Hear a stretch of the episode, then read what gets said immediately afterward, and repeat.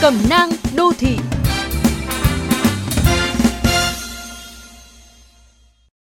Một lời nhắc nhở người đi bên cạnh về chân chống xe chưa gạt, xi nhan chưa tắt hay đèn pha vẫn bật. Đó là phản xạ của khá nhiều người khi tham gia giao thông. Với họ, đó là một việc tốt và có ích. Tuy nhiên vẫn là lời nhắc đầy thiện tâm đó, bạn sẽ phải cẩn thận hơn nếu dành cho một người quên hoặc cố tình không đeo khẩu trang. Vừa qua tại một chung cư ở thành phố Hồ Chí Minh, một nhóm bảo vệ thực hiện đúng quy định phòng dịch, nhắc nhở và ngăn một phụ nữ không đeo khẩu trang đang cố gắng bấm thang máy. Người này từ chối hợp tác cự cãi và giơ dép lên đánh bảo vệ.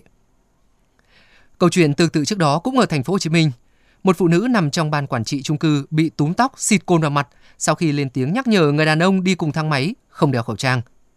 Hay mới đây nhất, một người đàn ông ở Nam Định bị tạm giữ hình sự sau khi tấn công một trung úy công an chỉ vì bị nhắc nhở là đeo khẩu trang. Những người này lẽ ra phải gửi lời xin lỗi tới người nhắc nhở.